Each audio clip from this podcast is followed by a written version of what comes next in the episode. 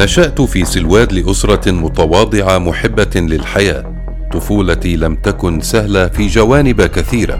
كنت بسير مسافة أربعة عشر كيلومتر للجامعة إلى أن حصلت على شهادة بكالوريوس في العلوم السياسية من جامعة بيرزيت، وكنت من المتفوقين.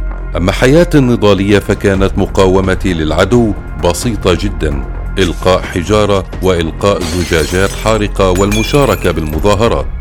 اعتقلت إداريا أكثر من مرة ولم أكن أعترف بشيء، لكن عام ألف وتسعمائة وثمانية وتسعين كان المفصل والتغيير الحقيقي. استشهد القادة في الجناح العسكري لحماس في الضفة الغربية، الأخوين عادل وعماد عوض الله.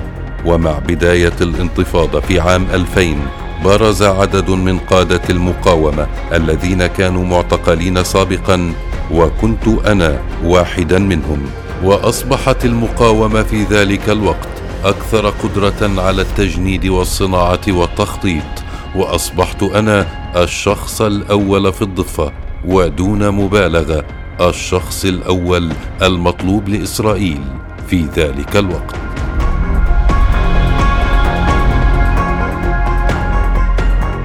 وبسرعة صاخبة جثث الصهاينة كانت في كل مكان، مهندسي العبوات الناسفة في كل مكان، الاستشهاديون في كل مكان، الرعب في كل مكان. إن لم تجد دما للصهاينة ستجد دموعا ورعبا. فجرت مواقع خطيرة للصهاينة، إضافة إلى نواد وملاهٍ ليلية، شاحنات، مواقع صهيونية. أصبح الصهيوني يسير في الشوارع مرعوبا ويسأل نفسه: هل أنا التالي؟ كنت مسؤولا عن مئة خلية للمقاومة، تتكون كل خلية من مهندس عبوات ناسفة واستشهادي وأكثر من شخص. وجميع هذه الخلايا لا أتواصل معها هاتفيا، ولم ألتقي إلا بشخصين منهم دون رسائل. وكنت شديد الحذر وذي حس أمني عالي. خططت لتفجير سكة القطار بين بئر السبع وتل أبيب، وكنت أنوي تغيير مسار القطار، لكن الحظ وقف بجانبهم ولم أستطع. فعدت وخططت لأكبر عملية ستتلقاها إسرائيل، عملية ستكون مدمرة وستقتل ما يقارب سبعة آلاف شخص. كنت أخطط لنسف مجمع لتخزين الوقود والغاز في تل أبيب يعرف باسم مجمع بيغ ليلوت. يحتوي هذا المجمع على ثلاثمائة وأربعين طن من الغاز وثمانين مليون لتر وقود، لكن لم تنجح العملية لسوء حظنا وحسن حظهم. ما كان يهمني أن الرعب في حال فشلت العملية سيكون حاضرا أيضا. لقد قتلتهم أحياء. بعد فشل هذه العملية بالتحديد بدأت رحلة المطاردة، وسخرت إسرائيل كل ما تملك لإلقاء القبض علي أو قتلي. عرفوا أنهم يواجهوا شبحا يقف خلف جميع العمليات الاستشهادية، وهو أخطر رجل عرفوه بعد يحيى عياش. قالوا: لقد جعلنا أضحوك. استمرت المطاردة عشر سنوات. فتشوا فيها الجبال والوديان، فتشوا المنازل وخلعوا بلاط الحمامات والمطابخ، فتشوا الأنهار، ولو قدر لهم لقسموا الأرض لنصفين بحثا عني، وفي كل مرة لم يجدوني. لقبت بالشبح، وحددوا أكثر من عشرين موقعا وهدفا، وجمعوا وحدات اليمام والمظليين واللواء الثالث عشر والناحل والدفدفان وكلابهم البوليسية. قرروا مداهمة عشرين موقعا في لحظة واحدة، والهدف إنهاء ملفي. قالوا بأني قتلت بعدما فجروا إحدى المباني، لكن كالعادة باءت محاولتهم بالفشل. فخرجت كطائر الفينيق من تحت الركام. مارسوا ضغوطات على عائلتي، اعتقلوا زوجتي وأبنائي علي وسلمى، اعتقلوا أقاربي، وداهموا منازل جيراني، لكن لم ينجحوا. فأبعدوا زوجتي للأردن بعدما اعتقلوها لمدة عام، ولم يستطيعوا الحصول على معلومة منها. ومن هنا بدأت النهاية.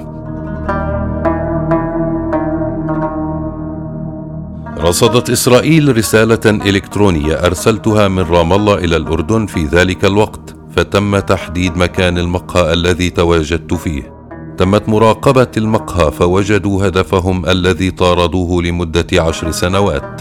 راقبوني عدة أيام، وفي الثالث والعشرين من مايو عام ألفين وخمسة فجراً انتهت الرحلة، وعثروا علي بعد اشتباك لمدة أربع ساعات، وأعلنوا أن إبراهيم جمال عبد الغني حامد في قبضتهم.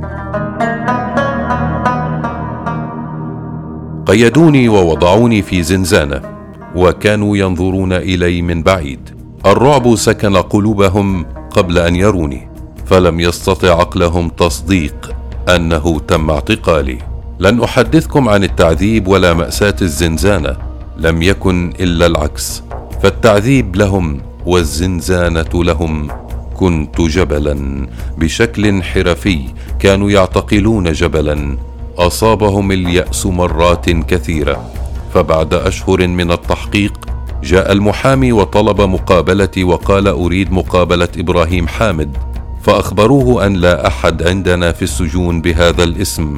فثار المحامي في وجوههم، فقال له ضابط التحقيق بغضب: إبراهيم حامد في زنزانته منذ أشهر، لم يتكلم ولم يعترف باسمه، تعالوا اقنعوا حتى يعترف أن هذا اسمه.